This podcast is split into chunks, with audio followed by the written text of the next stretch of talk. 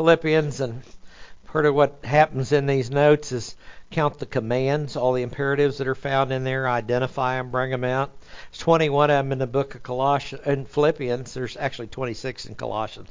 21 in the book of Philippians, and three or four of them are just rejoice. that just, and then he said rejoice, and then he said, and again I'll say rejoice. So it sounded like Paul was trying to tell us that we need to rejoice, which is a good lead in because we're talking about emotions, and that is, um, uh, oh, that's always a touchy subject. It ranks right up there with child raising and and money and some of the other things to stir people up. They're not designed to stir people up, but they are designed to equip us to do things correctly. And uh, also, by the way, I really appreciate all the nice cards and letters and the gift and everything that came in last week uh, on Pastor Appreciation Week. It was really uh, appreciated, and uh, so thank you guys very much. I appreciate you, and I, and I guess hopefully the uh, I don't know if there's a congregational appreciation week or not, uh, and I always wonder who started that pastor's appreciation. Um, month or Sunday or whatever it turned out to be. But I I do appreciate it and thank you thank you very much. Um, we're going to ask what triggers our emotions. That's the fourth point that we are on, and we went through a few things last week uh, to kind of start this point, and it's going to require a little bit of thought. And uh, uh, has anybody had any bad emotions this last week? Are all the cowboy fans at home?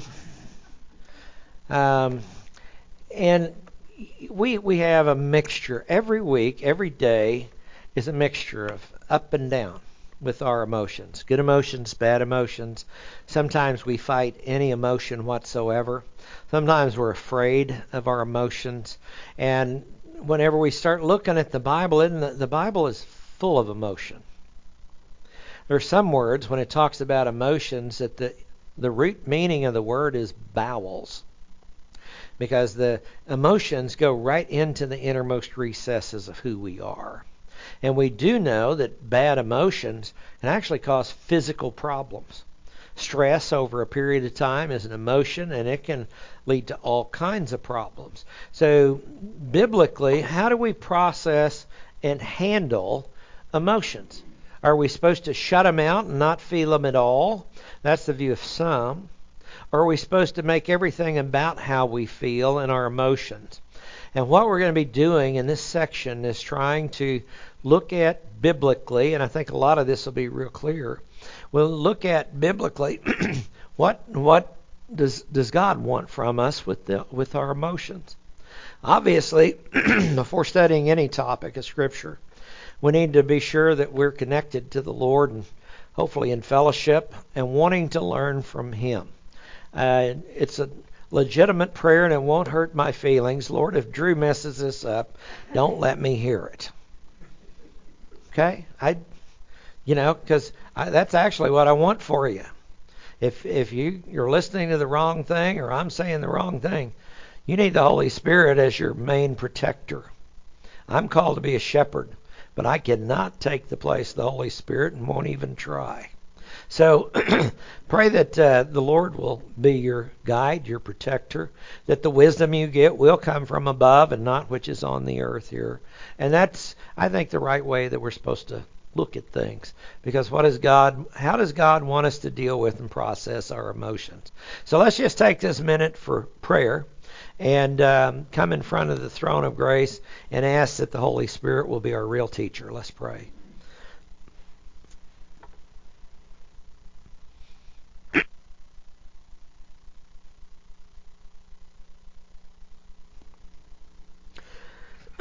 Father, we thank you for who you are and what you have done. And Father, your omniscience and your wisdom is the one that put us all is what put us all together. We're all different. And it's actually proven by science. We are so similar and yet so different. Our fingerprints are different, our eyes are different. Everything is a little bit different. And Father, that is a the divine design that you have put together. And Father, part of what you have given us is emotions. And Father, I pray that as we go through this, we will have a more balanced view of how to view the emotions that get triggered within us and how to use them properly in your service. So, Father, we come to you and ask that you'll do just that in each and every one of us. In Jesus' name we ask it. Amen. Now, what triggers emotions? That's the fourth point that we're looking at, and we have some simplistic theories we looked at last week that offer some really uh, quick solution, quick relief to things that have that have been found. They're kind of stopgap measures, but they they don't really teach us how to process things. See, bad behaviors cause bad emotions, so straighten up. That's this. These are things we often get from our parents, right? We learn these growing up. Okay, you you got some bad thinking in there, bad behavior, bad emotions. You're feeling bad and all that. Just straighten up. Pull yourself up by your bootstraps. Has anybody ever tried that? Is that kind of like jousting at windmills? Don Quixote. It's not. It's a physical impossibility. Bad goals cause bad emotions. So just redirect your life. We find also that bad thinking causes bad emotions, so just think right. Now that's these are all true to a degree. And bad faith causes bad emotions. So get spiritual. Okay? Redirect your life. And, and that's straighten up, redirect your life, think correctly, and get spiritual. And that those are not bad altogether, but they're kind of some simple uh, viewpoints of how to process them. The strength of the urge to keep things simple partly reflects our abhorrence of confusion. Okay? It partly reflects our abhorrence of confusion. We really don't like things in a disorderly way. Now, sometimes we might live that way. We might live in a disorderly room, disorderly house, have a disorderly garage. Our car may be a disaster area. It can be any kinds of, of uh, simple things, but things that we don't really understand damage our pride. Whenever we're asked a question we can't answer it, then we then our pride gets hit right away. Uh, it puts us in touch with our vulnerability, like you think you know everything. See, there's a lot of pastors I've talked to over the years. I've been out of seminary since 1980 for 42 42 years. And when you come right out of seminary, you know everything. At least you think you do. And I've heard a couple of pastors, we laugh about it at times. Somebody said they asked me that question, and I said, if you'd asked me right out of seminary, I'd have given you a good answer. but right now, there's too many dynamics floating around to give you the precise answer that you might that you might want. But we don't like confusion. Now, we're not called to make stuff up on the fly when we're asked a question. Now, in con- emotions can be confusing. So sometimes we try to solve our emotional problems to the point that we leave out the passionate pursuit of the Almighty and dependence on Him. Now, whenever we set these goals, remember that little goal chart. Hopefully, that's become a part of who you are. The only two real goals we need that have to be our primary is to love God with every part of our being and to love our neighbors ourselves.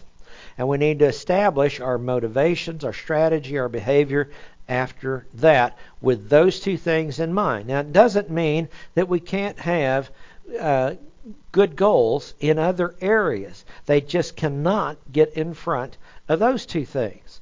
Because when they do, we've got a problem. We've got a problem with a person, place, thing, or event that is in between us and God, and that's idolatry. And we, we don't want that to happen. Now, there are two basic categories of, emotions. Basically, these are pretty simplistic things. There's pleasant and unpleasant emotions. We all know those. Those are real easy. But there's also constructive and destructive emotions.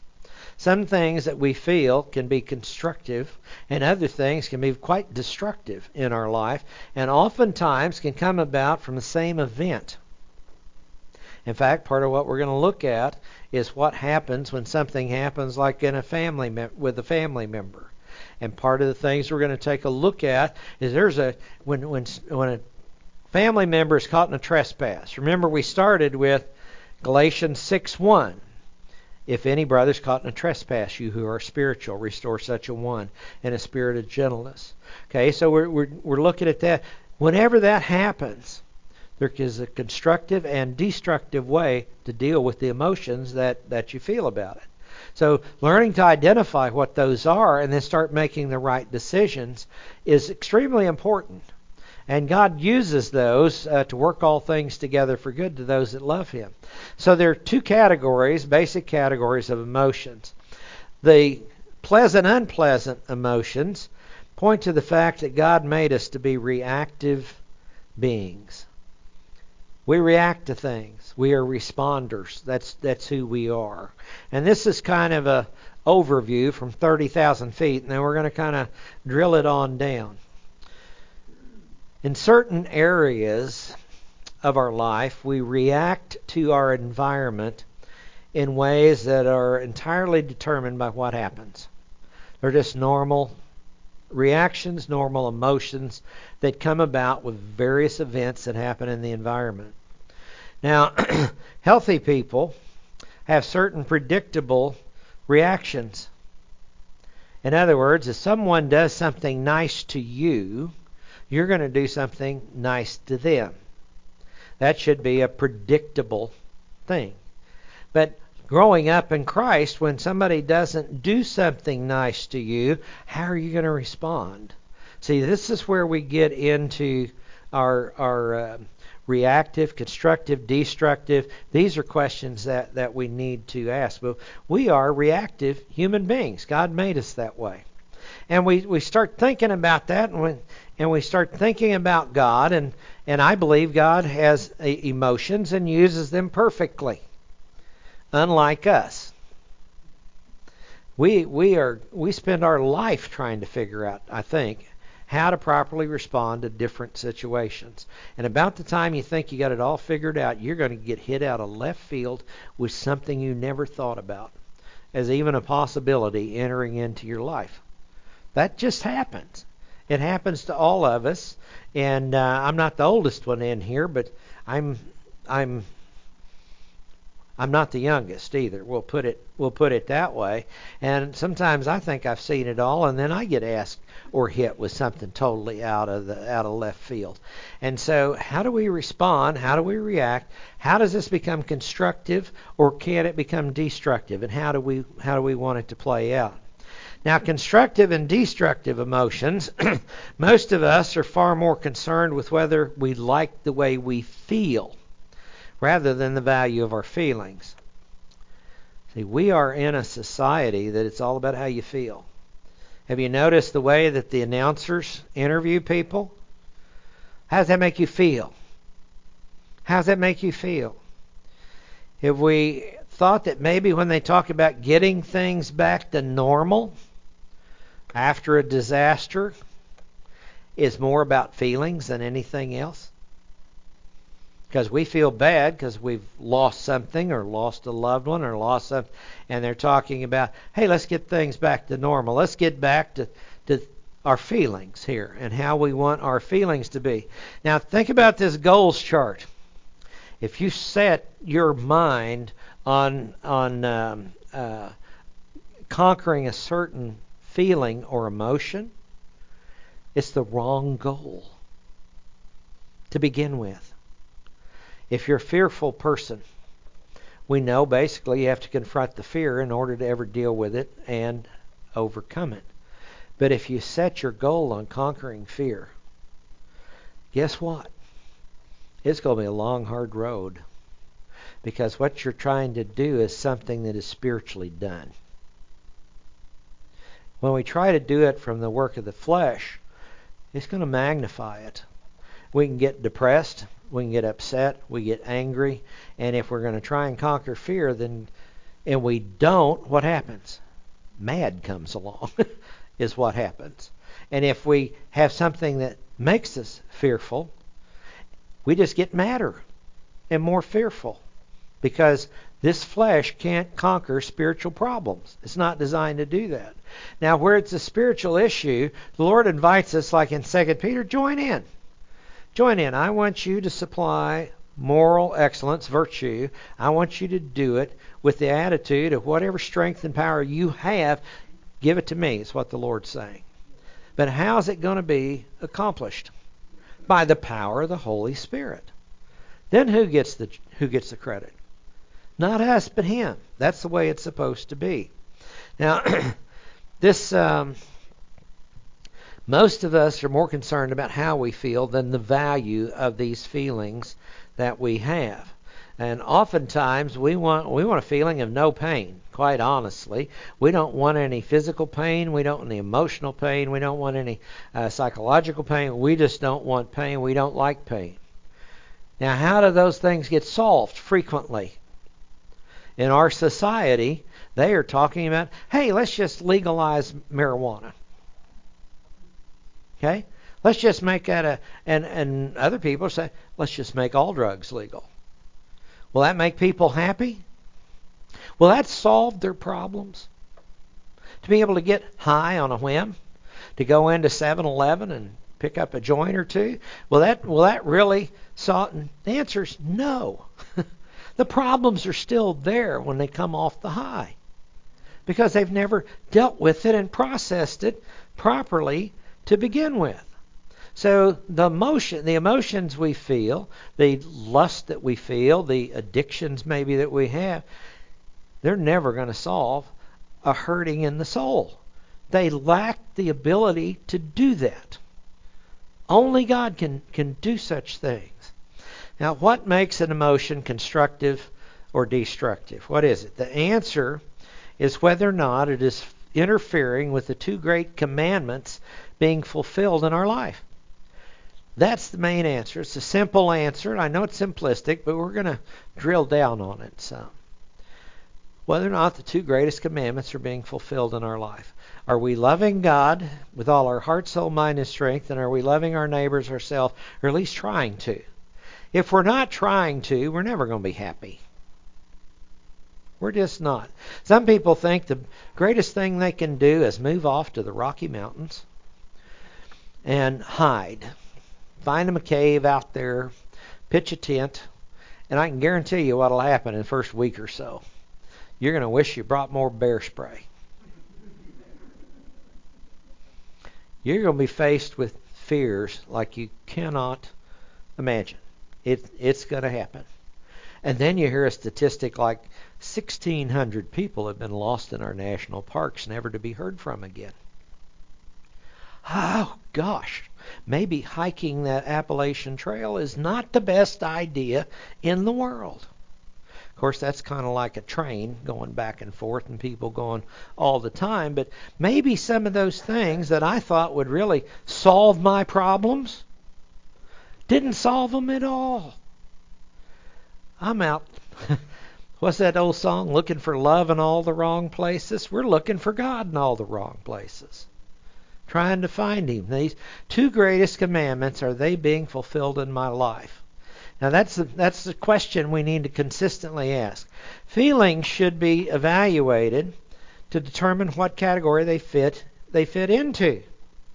Where do they fit? Are they constructive and destructive?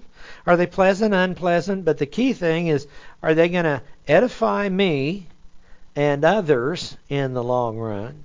Are they going to harm those relationships? Are they going to mess me up with others? If so, they need to be changed.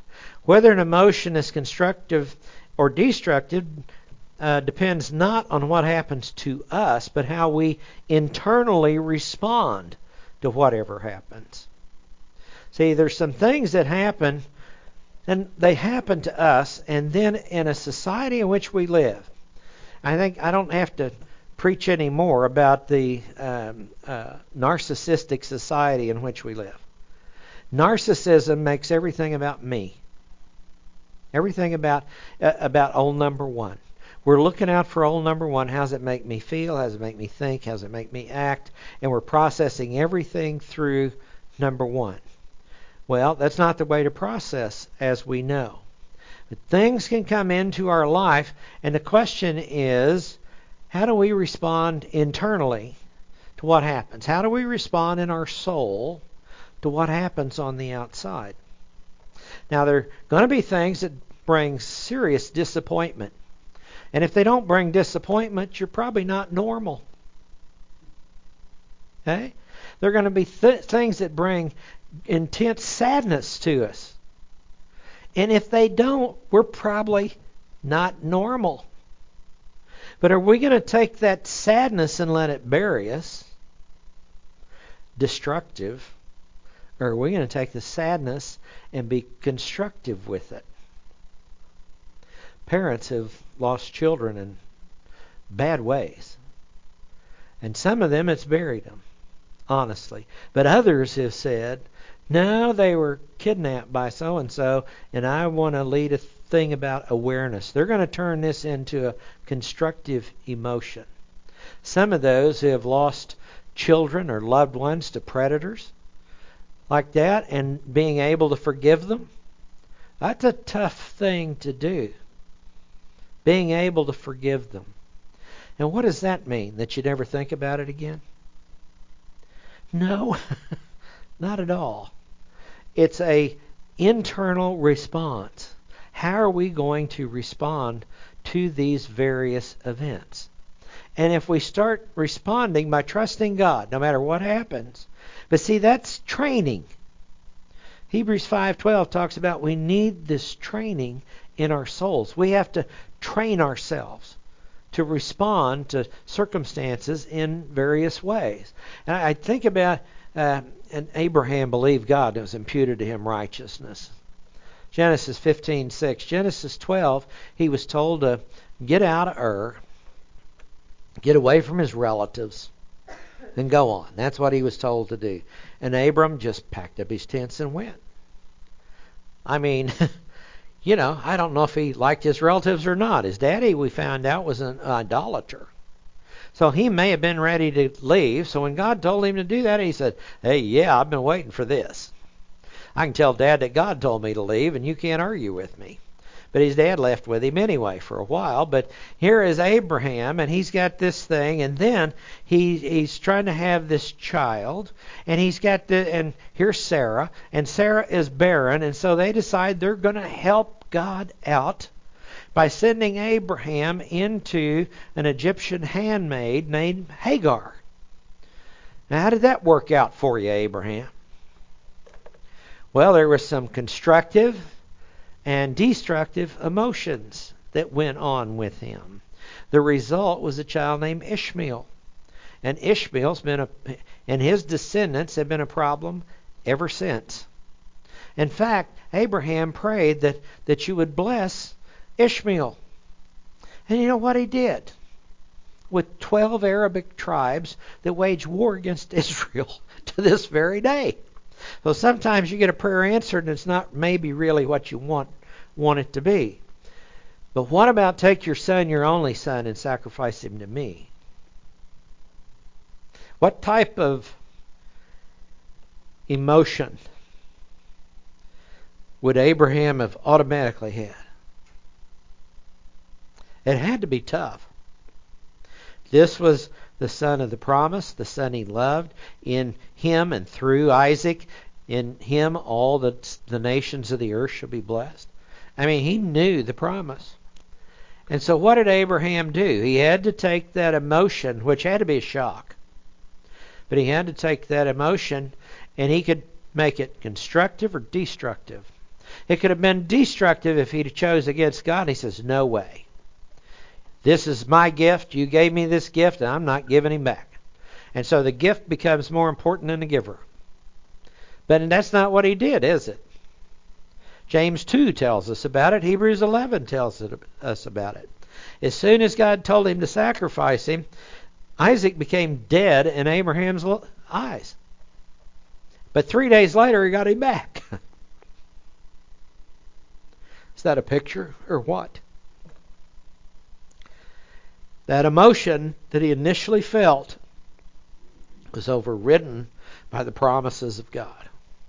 Because he figured out if he killed Isaac, God would raise him up to keep his promises. Now that's powerful. See, that's where we need to be. People say, well, that was Abraham. Well, if you study the life of Abraham, he was a mess.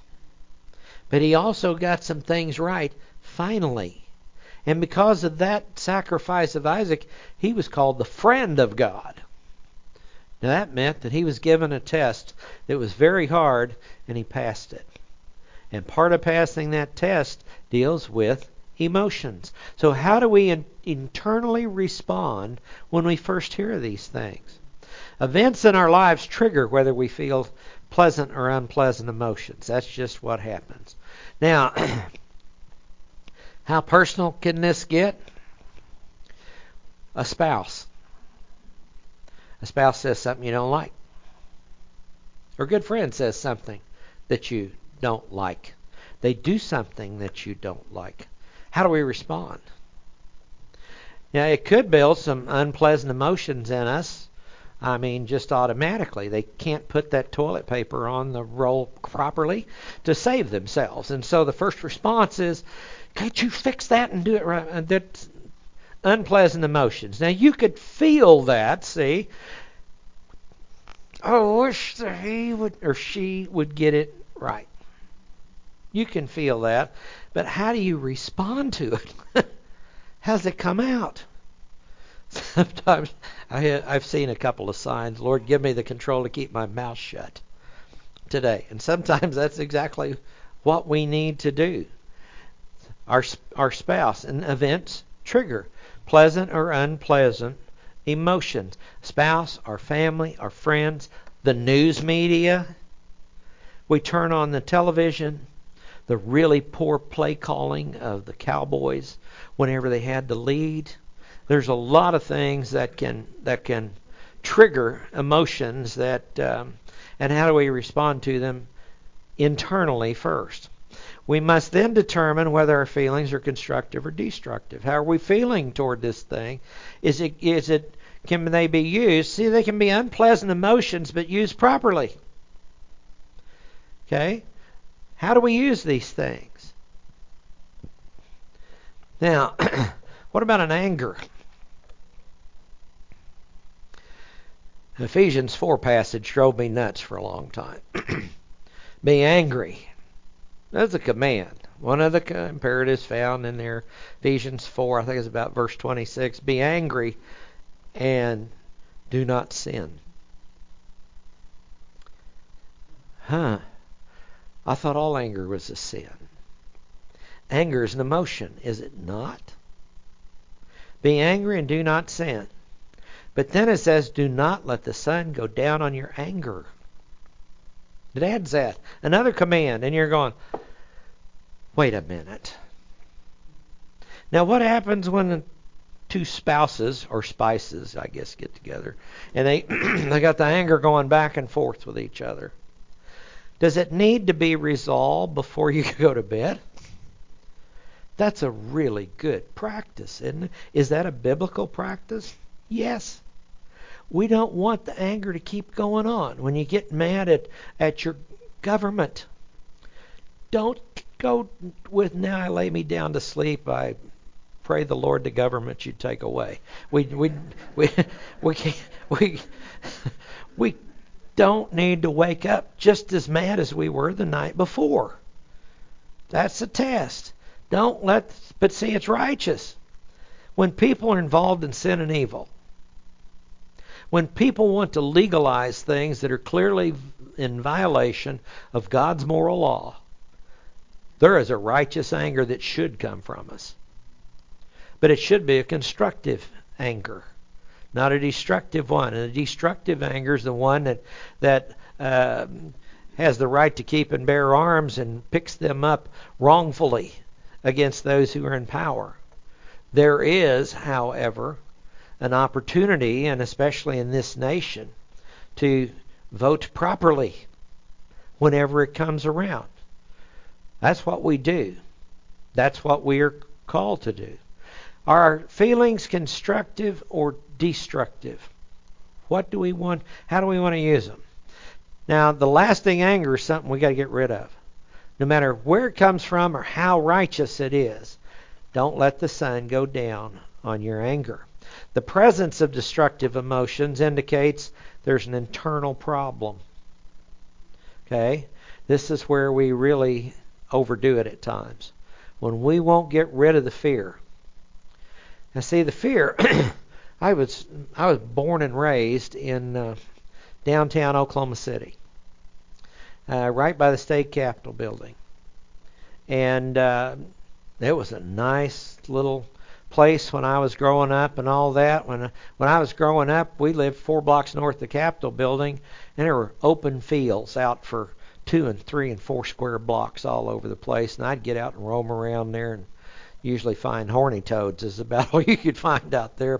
Rabbits were too smart to, to make themselves uh, available out there, and and um, uh, it was wide open. It was like I was living in the, in on the farm, even though we were right dead square in the middle of of the city, and the uh, and we would get out at night and walk, go around the area, walk around the block. I'd load up my lawnmower, tie it the back of my bicycle, and drag it down and mow yards for people and all that. And now I think about letting my kids do that in that same area of town and neighborhood of town. And I'm thinking, my grandkids? No way. Would I do it? No. Don't think it'd be a good idea to do that. Now I heard that Oklahoma City is the seventh most dangerous city in the United States, which I'm wondering what how much money are they trying to get through what to solve that problem. I don't think it's true and correct, but it's still not a good place to be. At times, at night, in various locations. But do I need to let my fear, whenever we see people that are shooting up grocery stores, McDonald's, taking a hatchet to the places in McDonald's, when we see stuff like that, should we let our fear keep keep us paralyzed? That's a destructive emotion is what it is. Doesn't mean we're in foolish bravado. It doesn't doesn't mean that we do stupid things, unwise things, but it doesn't mean that we're going to let the enemy paralyze us with fear. When it does, there's an internal problem. Fear, anger, and guilt, the three main emotions that we have to deal with, guilt being one of them. And a lot of times we deal with guilt and we can't forgive ourselves and that's why we're carrying the guilt about uh, around. Let us consider an unpleasant event. Family member caught in a trespass, and your first feeling is bad. You feel bad. You feel bad for them. You feel bad for you. All kinds of ways to feel bad. Now that unpleasant emotion will become either constructive or destructive depending on the wisdom with which you respond to the event. So when something bad happens, especially to a family member, we got to back off and say, how can this be constructive? How can it be destructive? Okay? It's a s- simple test. Because the Lord can bring good out of anything. He brought good out of everyone that ever believed in His Son, whether they believed it or not. That's what He did. He can bring good out of any circumstance, anywhere, any situation. So this this initial feeling, this initial trauma, if you will, uh, will depend on the wisdom with which you respond to the event. Right now, they talk a lot about PTSD. We know a lot of the returning servicemen have experienced that to one degree or another. They tried to just uh, not even talk about it in World War One, World War Two. They called it shell shock, and they uh, uh, it was it was something they had witnessed a traumatic event and then they're trying to process still their emotions over a period of time. Now psychologists offer a lot of band-aids, I believe. The only solution is Jesus Christ. Because those emotions can be constructively used to help and benefit others because there's trauma everywhere you go. And you know, one thing that the world likes to do is make everybody a victim. This goes all the way back to the angelic conflict. I bet Satan thinks he's a victim. I bet he does. Here he is, and here he's a poor, poor guy. Ezekiel 28, 10 and following, king of Tyre. And where did God make him? Well, it says You were perfect from the day you were created. Bara, out of nothing. Created out of nothing. Perfect in beauty. He was handsome. Full of wisdom. He had knowledge. Right? He was he was absolutely perfect, but he lacked one thing. He was wasn't God. And so he said, I will be like the Most High. He was the first evolutionist, truly. He was going to evolve to godhood because when he made that statement in Isaiah 14, he knew he wasn't. I will be like the Most High. What did he offer the man and the woman? You will be like the Most High, knowing good and evil. So, wisdom. Every he wants everybody to be a victim. What does God want everybody to be? An overcomer a victor. You find it all over the Bible. Read 1 John 5, Revelation 2 and 3. He wants us to overcome. So, falling prey to our emotions, we just don't need to stay there whenever we face some bad event. We need to move on. And how do, how do you go about doing that? It's all about focus because this traumatic event has come into your life and it's right here. And when it comes right here, you need to look up. But that's not what we do, is it? We start analyzing everything right here, which is good and important to do in its right time. But it's an internal hit, and we need to look up first. Look for guidance. If, first of all, you believe your deepest longings are in no way challenged by that event, that's the first response. In other words, do you know who you are? Do you really know who you are in Christ? Why do people head to the Rocky Mountains trying to find themselves? It's not going to be found in the Rocky Mountains. John Denver tried that. Okay, he figured it out. You, Rocky Mountain High in Colorado. He was born in the summer of his 27th year. All the different parts of the songs that he has put out. But who are you in Christ? See, we often evaluate who am I in this world? That's a wrong starting point. When a traumatic event comes into your life, who are you? Are you an image bearer, loved by the Almighty, that spoke and brought the heavens into existence? See, in that is a calmness. In that is a calmness. You are created in the image of God. James 3, Genesis 1, other passages. You are created in the image of God. So you are a valuable bearer of the image of God. Now, see, how much of this comes out in trauma counseling.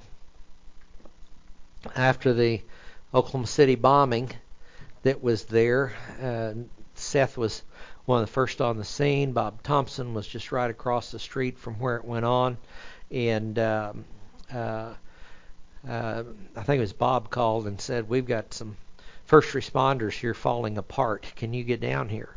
So went down there, and really it was just a lot of common sense to deal with them. At first, you had to get them past the trauma. And there were people got saved. Yeah, I know of some FBI agents that did. In the in the crater, the bomb left. Yeah. So, destructive emotions everywhere. Trauma everywhere. How do you process it? How do you process it? Now, it seemed like an attack on us. It seemed like an attack on Oklahoma City, for sure, and that it was. It was a it was an attack, but how how do you process such things? Well, first of all, who are you in Christ? Has he forgotten you? Has he forgotten your family? Has he forgotten everybody else? Who are you in Christ? Because if you know if you know that, whenever trauma comes your way, you say, God still loves me. He cares for me. He wants the best for me. And what is what is right in front of me now is an opportunity. So you can feel the hurt, you can feel the pain, you can feel all those other things. Don't try and fight them. In fact, as we're going to see, you need to embrace them. Because if you put them off, the death of a loved one, for example, and you put off grieving for that, it's st- you're still going to grieve somewhere, but you don't need to carry the grief around. You need to go ahead and grieve and then let it be a constructive emotion because God's going to give you other people that you can talk to and you can help through this process. That's that's the way it works. That's the way it is designed. But if you see yourself as valuable in the eyes of God, you're you're called his kid now. You're adopted into his family. You're a royal priest. You have the biggest problem in your life solved. You have eternal life. You've been sealed by the Holy Spirit, and on and on and on. And you see those things, and you go, okay, God's got a reason for me. And if you see yourself as love and valuable, it's a painful event. And it may be a profound disappointment, but it's not a personal threat. Because oftentimes things happen to us and we, we fight or flee and we respond as though it was a personal threat. Okay? Is it? Well, in your disappointment, you'll fervently desire, but not demand, that things change for the better. Now, if you have authority to make some decisions and to put some things in place, use the authority wisely and properly. That properly, that's what we're called to do.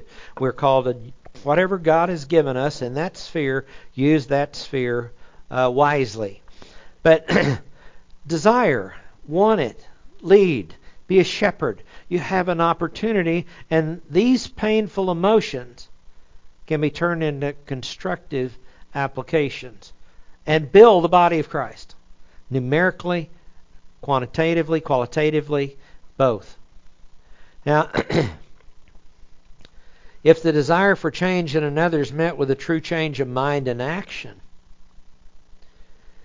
then the feeling of disappointment will be changed into a feeling of gratitude. Because what happens? Yeah, a loved one is messed up. A good friend is messed up. And the confrontation is of such a nature that you're genuinely concerned for them. And you're not threatened. You're not, not provoked because of something that they did, but you are you you're there for them. Now what happens if they change? What happens if you have to do a intervention? Which is a last resort, not a first resort. And you have to do it and then changes are made changes are made. There's a feeling not of your superiority in all of who you are, but there's a feeling of gratitude because you know it was by the grace of God that the change happened. Now, if the desire is blocked because there's more and even possibly greater trespasses, there will not only be disappointment and deep pain, but also righteous anger. Now, Remember here, and again, we're dealing with real and actual sin. Not just personal preferences or legalisms. If we're dealing with legalisms, we need to we need to watch out for that. I know sometimes there can be real battle royals over music. Devil's toy. I always thought it was a deck of cards. deck of cards, the devil's play toy while I watched watched them play canasta and pinochle and stuff like that. Yeah.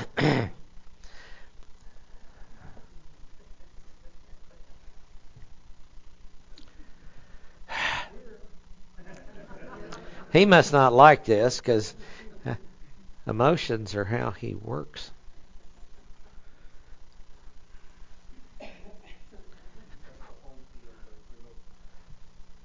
Press what?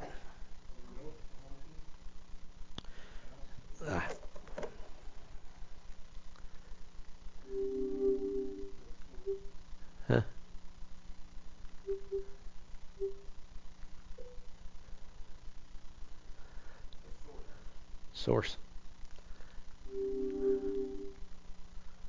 Huh? That's scary.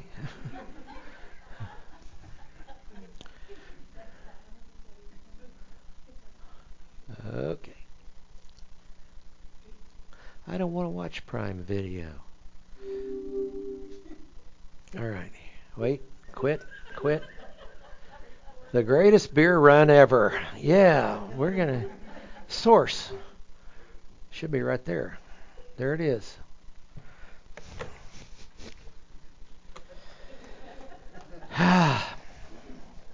That's what we need. Is that saying that we need to move the church and take a poker run down to one of the casinos? Probably not. now, see, I could be righteously angry toward this thing, and probably am, but is a emotion going to be constructive or destructive here? All right. Now, if the desired end is uncertain, because uh, there's mixed evidence as to whether or not real repentance has occurred. Somebody wants to change, and they say, "Yeah, I'll go. I'll go get well. I'll go talk to the right people. I'll work on this. I'll do this and do this." Then the pain, the, the feeling is still painful, but there's a productive concern. They say, "I'm going to give it a shot. Give it a try." Now, how time? How many times are we supposed to forgive? We've all know Peter's passage there. 77 times? Oh, 70 times 7, Peter. Don't keep a notebook. We are supposed to be forgiving people. That's who Christians are supposed to be. Now, if the point of desire seems or becomes hopelessly out of reach, the disappointment deepens into almost unbearable but still potentially productive sadness. A sadness.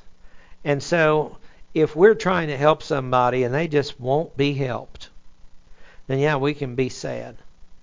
But don't let the sadness be destructive. Because when it becomes destructive, it can hurt other members of the family. It can hurt other members of the church. It can hurt other other people. Whenever it becomes very sad that something happened and somebody because God gave all of us the ability to decide just not the ability to decide perfectly every time. And so if they just say, uh, no, and then they show some signs, we're happy. We're like the, the, the prodigal son and the father, and the father ran to meet him. And we're happy that there's a change. Is there a change or not? Really a change? History is going to tell whether or not there was really a change. But this sadness can still be productive. Now begin with the same unpleasant event and trace what happens when the internal response to that event is foolish. See, our response is either wisdom that is from above or wisdom that is from the world, and that's foolish. Now, perhaps an individual believes that their hope for joy is in their family. That's the first response to consider. And that others must produce that joy for them. Now, that that leads uh, psychologists are good at identifying problems they're just not good at fixing them because they're spiritual problems but this they often call codependency people become codependent. They they put all their value and all their worth. Parents are bad about this. Put all their value and all their worth in their children, and how their children come out. And their children they love dearly. They want nothing but the best for them. Most normal parents, that's what they want. Nothing for the best for them. They are put there by God to to guide them. They are put there to lead them. They are put there with a lot of good things. And then what happens if a child gets rebellious? And I can tell you for a fact, most do at some point to one degree or another. But do I get all of my joy from how my kids do? My kids have brought me great joy at times over the years because they're all grown and everything now. But there were some tests that they did not bring joy. And they'll be the first to tell you that. They did not bring joy. But do I get my self worth and value from them? If I do, I can head down a whirlpool that I, I can't get out of. Because some people find their value in their kids. Then when their kids mess up once, they don't know what to do. My value is found in that I am an image bearer of the Lord, and He has given me uh, the greatest gift possible. And also, when I think about it, also to my kids as well, they are believers. To my grandkids, they are believers. Has everybody followed the right path? All the time? No. Did I follow the right path all the time? I'm a preacher. I'm supposed to be on a pedestal and perfect, and that's just not the case. And they know that better than anybody else. So, are they do they produce joy for me? Yeah. They do from time to time. Do they produce sadness? From time to time, without question. But am I going to take these good emotions and bad emotions and let them be constructive, or are they going to become destructive? And if they become destructive in my life and with the position I have, they can hurt a lot of other people as well. So we're all the same way. They said that uh, I think the average funeral service is like 200 people to come to a funeral service, unless you get as old as some of us, and then all the rest of them are already gone uh, and they're not not quite as big a, a service, but they say about 200 people. You can influence a couple of hundred people in your sphere of authority over the over the the course of your life, if not more. So what happens if we go down the tube? Has anybody else faced any difficulties? How about Billy Graham? Did Billy Graham face any difficulties with Franklin? Franklin will be the first to tell you. That, yeah, Franklin got into some bad stuff but he was still valued as a son, which is relationship, which is how God values us as a believer, as a child of His. But what about the fellowship? There's a big difference between relationship and fellowship. And God says you can have this relationship We've got the relationship. It is forevermore. It's never going to change. You're adopted into my family, and that's the way it is. But what about fellowship? There's some things if we are if we are in the middle of being tore down by destructive emotions, we're not going to have fellowship with him. Didn't Paul say I can I can do all things through Christ who strengthens me. That's what we find out. And if we're not tested in that way, how will we know if we can? Other people don't produce joy. All those songs we sing, rejoice always. Again, I'll say rejoice. those songs, in my heart there rings a melody. How many of you knew that before today? A couple of us. I sang that song growing up in the church I was in growing up. And it was just one of our mainstay songs. And I think we've sung it once since I've been here in Oklahoma City. So it was a it was a joy to sing that old song. Took me back uh, a long way, 60 years anyway. That uh, probably the last time I sang that song. But to be able to sing those songs uh, honestly is is quite a blessing. Now, whenever we look at this, I cannot put my joy and my rejoicing in people, places, things, and events and look for that which lasts. We know things wear out. So we might get a new thing and we're really happy about that new thing. You might get an iPhone 14. I think that's the latest that they're and you might be happy in that till you turn it on and figure out I don't know how to how to work this thing. Places. Oh. How about is this house going to bring me joy forevermore? That's frequently people find joy in the house. Well, see, you carry the joy with you. You don't find it in people or places or things because they wear out or events. When do they end? Other things, uh, those things don't have to produce the joy for me. With this sort of thinking, the unpleasant event will be perceived as a threat to survival. Huh. What happens if I put my joy in people, places, things, or events and they disappoint me? It could become a threat to my survival, really. Am I going to make it through here? And it becomes all about me. We're in a society that makes it all about me. So my kid messed up, so it's all about me. Well, maybe I didn't train them properly.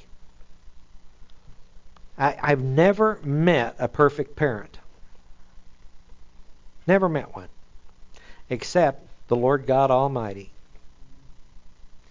All the rest of us are sinners along the way. We are goof ups. That's who we are. And an honest parent is doing the best they can possibly do under the circumstances trying to make the right decisions, hopefully make constructive decisions for their family. That's that's what an honest parent's trying to do. But are they going to do that all the time? No. It's not going to happen. With this sort of thinking, but it is is it a threat to my survival? If somebody I love and care for and I want to do the right thing doesn't do it. Could be. If I'm viewing this emotion, I'm disappointed. But is it? I'm, am I going to let it be destructive, or am I going to let it be constructive? How's it constructive? I'm going to spend more time in prayer than in complaining about it. I just gone through Philippians. Sorry, you get hit with all these when I go back through these books. And I ran into this crazy verse again, this insane verse in Philippians 2:14 that says, "Do all things without grumbling." Don't you just hate that verse? I mean, there's some verses that we think we've made it, and then we hit Matthew 5:48, "Be ye perfect as your heavenly Father is perfect," and then we keep reading on through there, and it goes, "Do all things without grumbling." Now, what's the context of that? Jesus going to the cross, verses 5 to 10, and that's exactly what he did. He emptied himself. He took on the form of a bondservant. He left heaven for us. And he endured suffering even on a cross, it says, yet without sin. And then it says, do all things without grumbling or disputing. Do all things without grumbling. How, how many days Maybe we ought to start trying to do that. How many days of the year do we go through that full day without grumbling? Um, don't set it as a goal. and if you, I'm not going to grumble today at all. Because I guarantee you, if you want to start making hash marks, you just better get ready for it. because the Lord's going to show us how deep it runs. That's what He's going to do. Because the biggest problem is I am going to make this happen. If you say, Lord, I really would not, I would really, I don't want to grumble today. Please, let the Holy Spirit keep me from saying stupid things. Because grumbling means to to utter a slow. It's gongusmos is the word, and it's kind of like it sounds. It's a you you guys y'all know what grumbling sounds like in yourself and other people. We all know what it sounds like. Lord, I don't want to grumble today. Please. Now. Sometimes we set these as a threat to survival, and we start seeing somebody we're trying to help as a threat to our survival. Because we do not realize we are an image bearer of the Lord God Almighty. And in His sovereignty, I can have comfort. In His love, I can have uh, love for others. In the eternal life I have, I can have courage in this in this great privilege of partaking in the divine nature, we've got everything we need for life and godliness, is what he has said. So, who or what is a threat to my survival? Has anybody heard anything about nuclear war lately? I, I remember, I'm sure a lot of you remember too, the the uh, practice drills that we had whenever they would we do a practice air raid warning. In fact, I got back late Tuesday night from Dallas and from the conference, and I don't know if it was Wednesday morning or Thursday morning at 6 a.m. There was an air raid siren went off. And Helen and woke Helen and I both up. I said, Are you hearing that? It was an air raid siren. Well, it's too early for a drill and too early for a test. And we're going, how's it get loud enough? Because it's different, distinct tones from a tornado warning or anything like that. And we woke up she said, What should we do about it? And I said, Let's go back to sleep. So we got back into bed. got out of bed a couple hours later. Never did find out who that was that set off that, that air raid warning. It was a ridiculous time of day to test it if that's what they were doing. But um, uh, we remember looking back, and I thought, Boy, if I'd have heard that 50 years ago, I'd have been headed for the headed for the bunkers. And now it's bring it on. Bring it on. What can man do to me? What can he do to me? He can blow me to smithereens. So what? Let's pray. Father, thank you again for your goodness and love and mercy and all your blessings and your test. And Father, we just pray that as we face our emotions this week, because we know we're going to have them, Father, we pray for some pleasant ones we pray for no unpleasant ones, but Father, whatever comes along, we ask that we would view it through the lens of will this be constructive or destructive? And I pray that the Holy Spirit would be with us. And if they head down the path of destructive, I pray that He would make it very clear to us. And I pray we'd have the courage and the gumption to make the changes we need so we can do all things to honor you. We ask it in Jesus' name. Amen.